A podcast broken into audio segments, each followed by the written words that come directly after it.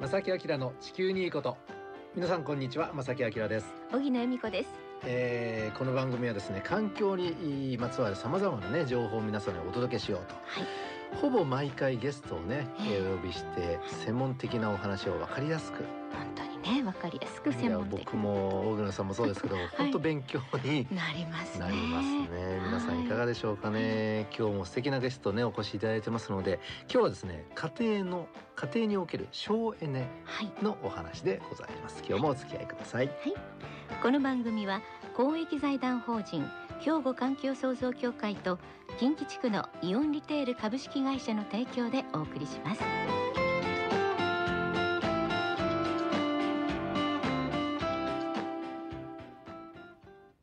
兵庫環境創造協会地球温暖化防止自然環境の保全再生子どもたちへの環境学習など皆様と共に身近な暮らしの中で地球環境を守るための取り組みを進めています人と自然が共に生きる21世紀の豊かな環境づくりを兵庫環境創造協会ということで、えー今日もですねゲストをお越しいただいてますのでじっくりとお話をお伺いしたいと思いますごはい紹介お願いしますはい本日は公益財団法人兵庫環境創造協会環境技術専門員の真田由美子さんをお招きしています。こんにちは。こんにちは。こんにちはよろしくお願いいたしまよろすしくお願いいたしま環す。境技術専もう門いい 員、そうですうよ。ん、真田さんですがはいでもですね実はですね、はいあのでうすねちエコ診断士はいという資格をお持ちなんですよね、そうです。うん、これは基本的にどういう資格なんですか今環境省がえっ、とそのうちエコ診断を進めているんですけれども、はい各家庭のえっ、と電気とかガスとか、えーガソリンですね。えーどのように CO2 削減したらいいかということをうんあのせ専門のソソフトを使って、うんえー診断するという内容です。いかにそのご家庭から排出する二酸化炭素を減らしましょはいうエネルギーをなるべく少なくね生活するにはどうしたらいいかっていうアドバイスを多分していただける、ですよね。ええと思うんですけれども素晴らしい。はい。あのー地球温暖化をまあ抑え抑えようとしたら二酸化炭素排出をどんどん削減しなきゃいけないこれはもう皆さんもうご存知だと思いますがご家庭でも、ね、生活する上でやっぱり二酸化炭素はどんどん出してしまってるこれはもうこれも間違いない事実なんですが。そうですよね家庭で排出される二酸化炭素の量というふうにはどのように僕たちは考えたらいいんですか。今あの全体でですね、うんえーと産業部門それから業務部門運輸部門家庭部門というふうに分けられるとえー、と家庭部門だけはで見ると 15.6%CO2 をさあの排出しています。全体の15%が家庭から出てる。はい、そうですね。おー家庭内での省エネ。これはどうなんですか。進み具合としてはどういうふうにあの判断したらよろしいんでしょうか。産業部門、物をあの作ったりする工場です ね。はい。えーそこはやっぱり随分、えー排出削減、えー進んでいますお。ーで、えーとまあ、1990年あの地球温暖化の基準年と言われてますけどもそこから見ると、えー産業部門は下がってるんですけどもうんうん家庭部門は上がっているんですね増加しています。増えてるんですか。そうですそうなんですね。はいその要因としまして、えーなぜ増えているかということなんですけども、まず家の中の電化製品はい。がいろいろ種類が増えてますよ増えね。ました。うん。な確かに。何でも電気使うっていうイメージは確かにありますね。えそうですね。50年前から見ると、えー例えば食洗機が一家に一台ある。そして、えー、と温水洗浄便座ですねうんうんそれも増えなてりきまましすたねね。そういうものが一家に一台当たり前にあるようになったり、まあ種類が増えてますよね。ええうんそしてもう一つはですね、えー、と保有台数、えー、と分かりやすく言うとエアコン一家に何台あるかああ各部屋にある人各も部屋にありいますねるかもしれませんはいね。それから携帯電話あも一人ずつ持つうんあ確かに。それからテレビも各部屋にあったりそんなお家もあるみたいですね。見たい番組それぞれ家族で違うからとねえか、私のところはもうちっちゃい時からなくてそれが羨ましかったですけどね、はい学生の頃は。うんはいでもやっぱりトイレがそのい一つの家に二つとかね、はいそういうご家庭もそうで最すね近なんかねありますよね。あのゲストさん用とか ねうちはそんなないですけどうちもないんですそういうの聞いたことありますねありますあります。はい。でもね真田さんあの家電については僕は省エネ家電というかなはいはいやっぱり技術は進んでいて、あの昔の例えばエアコン使うよりもだいぶ消費電力が抑えて抑えられてると。それでもトータルのその CO2 排出っていうのはやっぱり増えてしまってるということなんですね。そうですね技術革新ですごく、あの排出量増えて1台にするとひあの削減はされてるんですけどもそれがエアコンが一家に3台4台あーうん、なるほどね。台数が増えてしまうそう台いうことですね数が増えてしまってるそれと種類が増えてるということですね。んそれともう一つ3つの要点がありまして3つ目ですけども、はいはい。人口はまあ横ばいなんですけども、うん世帯数が増えてるんですねあーなるほど。核家族化そとういでうすかね。あ1990年と比べると35.8倍増加っていうことですので、うんーうんえー単身世帯が増加してるということですね、家庭内では、まあ、具体的に言うと、まあ、改めておさらいですけどもどんなエネルギーをまず使ってるかというと、まあえー、とまず、うんえー、と電気は電気皆さん使ってます使よっねてます、ははいい、で、えー、とガスガス、ガスですねはい。使ってますそれからストーブで灯油を使ったり、それからうんまああのお風呂で灯油を使ってる家庭もあります、うん灯油ですねうんうんそれから車があればガソリンあそうか、うんということですね、例えばあのインフラの中であの上下水道もあるじゃないですかあそうですね水道ももちろんああれもやっぱエネルギりーですよね。あそうですそうのですちゃんとした綺麗な水を作ろうと思ったらだいぶエネルギーを使っえてそれを僕たちは使ってるわけですもんね。そうですそうですね、す水道も、水道もえそうー、ですよ上ね下水道それかうらん送水ポンプとかですね、はい。ポンプか。取水塔とかですねうんそういうところで電気使ってますありますよね。はいちなみに我が家の中で一番そこら辺ねうるさいのは娘ですね。あーそうですか。あの僕は朝朝とか深夜に起きてね朝ええのそのテレビの仕事あるんですけど早いですよね。あのええとりあえず寝癖があるのではい頭をねお湯でバーって濡らすんですよえ。えええシャンプーはしないんですけど。はい。で当然ドライヤーで最初に乾かしていくんですあーそうですねね。えはえい、でたまたまその時娘が起きてる時があってあの洗面ってやっぱり水が飛ぶじゃないですかえええそれをドライヤーでボールの中にバーってこうやってたんですよドライヤーで風で。あーなるほどど。それも知恵ですそね。れいや知恵でし ょだけど知 恵だけどそううん。それエネルギあーえはて電気使わなくてあもー例え拭ばいたらね雑巾とかでできるでしょって言われてええおっしゃる通りと思って。あ、そういうところをお嬢さんに。そうでもへー要はでもそういうことですよねちょそうっですねとしたことってやっぱりね、たくさんあるなってすごく僕もう本当に勉強にね、最近なったんですけどもね。あ今のエネルギーの話ですけどね、え家の中で、えー、と電気とかガスとか灯油とか使ってるということですけどえも、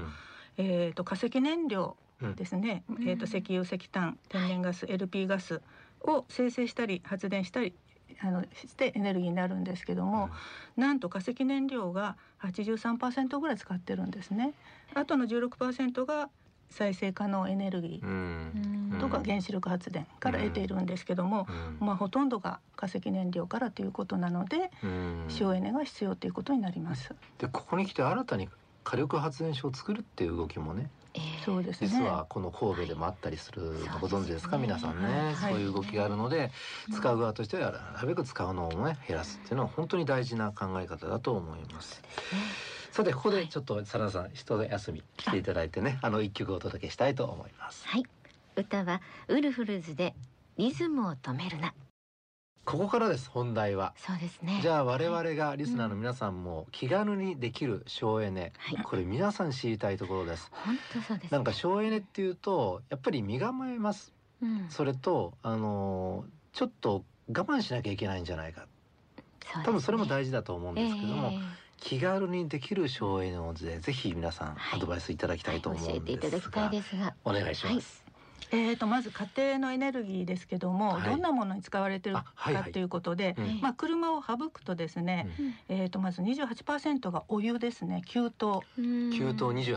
はいで、うんあと冷暖房が26%あですこれもね結構大きい、うんはい構でそれ以外が、えー照明とか動力関係ですねうん。はい、ということで、えー単独で給湯が28%多いのでまずはちょっとお湯の方から見たいんですけれそどこに手もをつけると効果が結構ね、うん大きいってことですね、そうですね簡単にお風はい呂ということですよね。お風お呂風呂ともそそうれだしからあの台所でお湯使いますよでね。すね冬はね、はい確かにお湯使うかな。さあどのようにしたらよろしいでしょうか、えまずお風呂なんですけども、うんシャワー使いますよね。使いますシャワー使います。うんはいはいそれを、えー節水タイプに取り替えるという取り組みなんですけれども通常のシャワーシャワーは1分間10リットルぐらい流れてます1分間出すと一1分間に10リットルこの感覚も皆さんちょっとねえ頭の片隅にね僕もそうですけどもねえ置いてくださいねはいはい1分間10リットルです10リットルシャでワす通常のシャワーシャワーで通すね常のはいはい、でそれを20分間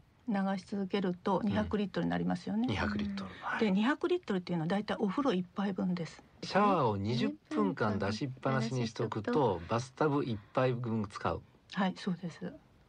まあ20分間ないですけどねまあでも家族全員あそっかそっかそうですよあそうですねええ一人じゃないですもんええね一人でも5分今日は使いますよね。はいそれ3人いたらねもうねそうですね3 5 15あっという間にちょっと4人家族で20分ねえうんあーわかりましたさあでこれどうしましょうはい、それでそのシャワーの先シャワーヘッドですねええそこを、えー節水シャワーヘッドでもう一つ手元で止めるっていうのがあります。ありますありますうんカチッと止めてますうんね。でまずシャワーヘッド節水シャワーヘッドっていうのはどんなものかって言いますうと、んシャワーのお湯の出てくるところの穴が細かくなってます。おー通常より細かくなってます。うんなるほどこうやって見比べるともう本当にすぐわかりますけれども、う細かくなってて、んえーで手元で止める止めたい時に止めるということで、うんうん節手元で止める節水シャワーヘッドはだいたい35%減らすことができます。あ例えばですよ頭濡らして、うんシャンプー手につけてガーってやってる間にシャワー出しっぱなしが無駄だからそれで手元でピッて止めておくと、ということですよね。まあ、できますよね簡単にえねえ。ねえ簡単にできてうん35%。 35%ですそれね。大きいですね。うんで、あの水圧は一緒にあの変わりませんので、うんまあそこの穴で抑えられるということですのでうね。なんかお湯を少なくしようとなったらちょろちょろっうとんええ少ないのが出てきたら洗えないじゃないですそれか。はちょっとね、はい嫌な気もしますよね。でも穴が細かいだけですのだで、けで別にはい水圧というか水水量、水圧は水一圧緒はで変わんない。はい。なので、うんまあ取り替えた瞬間はあちょっとお湯が優しくなったなぐらいの感覚ですね。なるほあどあ、はい。全然 OK ですね。ええねううんんこれがもう大きな対策にはなりますなるね。ほどうんはいそれってどこでも売ってるんですあか？、ホームセンターで売ってますそう。ですか。はい。まああのお湯をどういうふうに使ってるかっていうことに。もう家庭にもよりますけども、んえー節水シャワーヘッド手元で止めるシャワーヘッドで、えー例えば5,000円のものを買っても半年以内で元を取るっていうあのうちエコ診断では計算が出てくることが多いですね。なるほど。そういうのがうちエコ診断でやっていただけわかるんですああ自分のあ家でいいですね。シャワー何分使ってる、ううんん、それを、えーガス代どのぐらい使ってるそこから計算して、えーどのぐらいの削減になるかということが分かります。はい、他にあの台所でもお湯は使うんですけれども、えーお皿を一回拭いてみるあのボロ布で拭くと、えーす使う量は少なくなりますよそうですよねね。ずいぶんあれずいぶん違います随ね。分違いますよね。油物とかね。うんはい汚れをはい汚れを先ねに軽く取ってから、はいあ洗のうお湯で洗う。うんはいうんということですね。あとあのお親かんでお湯を沸かすときに、ええお水から沸かすのではなくて、うん給湯のお湯から沸かすとエネルギーは少なくする。なるほうんど。あ、そうなんですか。うんそうですねん。お湯から沸かすとずいぶん違います。うっん。ていうところ辺ですね。給なるほど湯につ給いて湯はに。ついてはそのあたり、なるほどみんなできますよこんなことできます簡ね単にやろうと思ったら本当でね。すう。ね。うんん。その次はうん何でしょうね。どこに手をつけたらよろしいでしょうか。先ほどあの給湯が28%でしたけども、うん冷暖房が26%うん使ってますね。変わらずありますね。はいはい。そこで、えー、と冷暖房ですけれども、えー、と実は、えー、と家の中が夏暑くなったり、うん冬寒くなったりっていうのが屋根から冷たくなるのかそれとも壁から冷たくなるのか、床から冷えてくるのか、うん窓から冷えてくるのかどこが冷えてくると思います、冷える方は気象予報士としてはねこれ正解しないとダメですねなるほど。正解してください、いね。はい。やっぱり窓でしょあそうです、うんあさすが。さすが専う門よ家。かっ私わからなかった。床かなと思った。た結露しますもんね窓そうでですすよねああ、ねなるほど。夏はなあの外の暑い空気70%以上が窓から入ってくるんですね。うん。ああ、あなるほど、ね。冬も夏もえ冬冬はせっかく温めたうんうんあの暖かいものが窓から50%以上逃げていくということですね。だから窓が点窓が大事だ窓が大事なんですね。窓が大事。だから窓のケアを考えてほしいんですけれども、はい夏はえっ、と太陽のえー光が直接窓にあがあの当たると電気ストーブをそこに置いてるのと同じ効果があるっていうぐらいうん熱くなりますよね。うんなので、えー、とブラインドとかすだれとかうん吉図とか置いて、もう日の光を遮るということを考えていただくと、うんえーだいぶ違う。っていうことですね。うんうんうんで、えー、と冬ですけれども、うんはい。冬は逆に、えー、と断熱を強くしてということで厚手のカーテンですカーテねン。はい、うんまやっぱり窓からの冷たい空気を遮ろうということですね。うんで冬夏合わせてとにかく窓の断熱をどうしたらいいかということで今服装ガラスとか内窓とか、ええそれから窓のサッシを、えー木製にするとか樹脂にするとかうんということがあります。うんでもそれはまあ大きなリフォームそう工ですね事になりますのでうんまあ、簡単にできるっていうことであれば夏は、えー窓枠から影にするっうんていうことと冬はカーテン、カーテン。はいをえー床までするということですね。はいうんなるほど。もう一つ問題言っていいですあか。はいおど願いういたぞします。お願いします。はいえっ、と夏ですね窓の内側にブラインドとかカーテンあの遮光カーテンとかありますよね。ありますね。つけるのとええ外側に、えー、すだれ吉津やすだれとか、うんうんグリーンカーテンとかするのとどのぐらい差があると思います。外のすだれの方がうあのかなり遮光の力が強いではないんでしょうか。正解はそうです。あ、よかった。外 あの窓枠から温めないということですけども、うん効果が、えー、と内側に遮光カーテンするよりも3倍の効果があるんですね。あーすごく大きいです三倍もはい三倍違うんですね。はすごいですね。なのでとにかく影を作るっていうことが、うん、あの簡単にできることですよねこれは。うんでまああの吉津とかえー、とすだれとかそれからあとグリーンカーテン最近流行ってますよあね。ーねうんゴーヤうん はい、ゴーヤとか朝顔とかね、はうんでグリーンカーテンの方があの蒸散作用があるのでうん吉津とかよりも効果は高くなります。なるほど。推奨されてましたもんね。結はい構それうねん県でも。それからあとですね、はいえっ、と今あのーまあ環境省とかも進めていますが、えっ、とクールシェア、ウウォームシェアっていうのがあるんですけどうもん、一、人ずつ家族が別々の部屋でいるんではなくてう、ん一、つの部屋で過ごしましょうということですうね。んそれからまあ図書館に行ってみんなと一緒に涼しくしましょうとかね。なるほどそういうことですね。そういうことが進められています。それから、まあ個人的にでしたら、あの衣服の工工夫ですね。うんえー夏は涼しく冬はあの1枚多く重ねてっていうことですね、うんそれでエネルギーを少しでも抑えるということが考えられます、うんね本当に。ね、あのそのあたりのいろんな工夫ね、はい今本当にたくさんお話しいただいたんですが、えそれをその内エコ診断と、はいいう形で、それぞれのご家庭に合った形で診断したい診断していただけるとっていうのが、まあ主なお仕事事そうですということねですよね。ねはい、この内エコ診断っていうのはその、えー、とう受けられる受診者の家その家でどうしたらいいかということを考えるということで、その、えー受診者のお宅で何が一番できるか、うんどんなことが効果があるかっていうのが個別に出るのが内エコ診断ですうね。ん、いいですね。あの内エコ診断で他にどのようなことがわかるんですか？あのエネルギーもちろん CO2 の削減量一つの、えー実践項目を見たらどれだけ削減できるか一つ一つ出てきます。うんでトータルでももちろん分かりますけども、はい。エネルギーを減らすということはそれだけエネルギー使わない電気を使わないガスを使わないということになりますので、うん光熱費の削減効果経済効果も見ることができます。ううんんなるほど。で多分あのラジオをお聞きの皆さんもね、うんちょっとこうちょっとこれ診断してくださいっていう 方僕もそうですえが、これは具体的にはどうしたらよろしいですか？まずは兵庫環境創造協会にお問い合わせください。うんうんうんえうん、電話番号をお伝えいたします。零七八七三五の二七三八零七八七三五の二七三八こちらの方とあとホームページの方でもいろいろお問い合わせお申し込みもできるんですよね。うんうん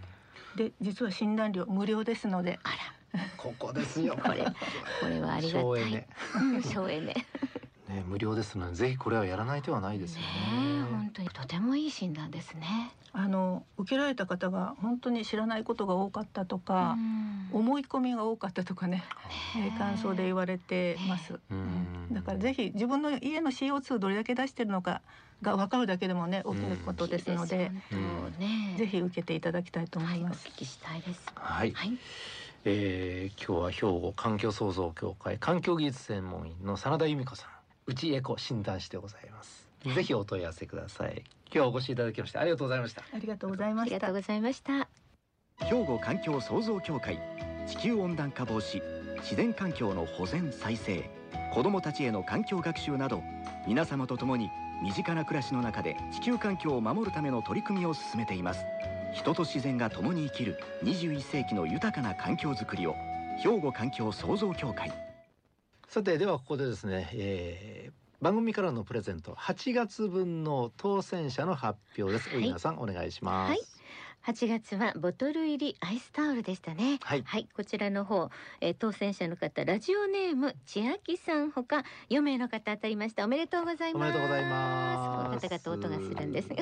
はねい。はい、お送りします。お待ちくだおさい。待ちください。はい、そして、うんはい、えっ、と今月分という、えーはい9月分ですかねそうですねのええプレゼントはいありますよ、皆さん。ありますありますで。実はですねええこれあのー先々月7月のプレゼントですごく好評でしたそのうでなんですよ。応募改がめてたくさんとねいうことでありましたし、はい、何かと言いますと、ええおカラビナというねちょっと引っ掛けるところがついた、えええー折りたたみボトルでございます、はい、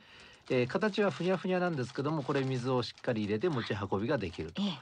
え、であのー空になったら丸めて、はいあのー携帯できるあそうなのんでーコンパクトにできるといそううなねんです。はえいー、そういうものを3名様にはい、あのプレゼントしたいと思います、はい色がですね赤と青と黒があるんですが、はいこれはですねこちらの方であの選ばせていただいてね3名様にお届けしたいと思いますぜひぜひ皆さんからのメッセージとプレゼント欲しいとね、はい、書いていただきたいと思います。おはがきお便りの場合は郵便番号六五零の八五八零ラジオ関西正木明の地球にいいことまたファックスでは零七八三六一の零零零五零七八三六一の零零零五メールではまさきアットマーク jocr.jp masaki アットマーク jocr.jp となっています。お待ちしております、はいということで正木明の地球にいいことはこの辺でお別れいたしますご案内は正木明と小木奈由美子でした。それではまた来週さようならこの番組は公益財団法人兵庫環境創造協会と近畿地区のイオンリテール株式会社の提供でお送りしました。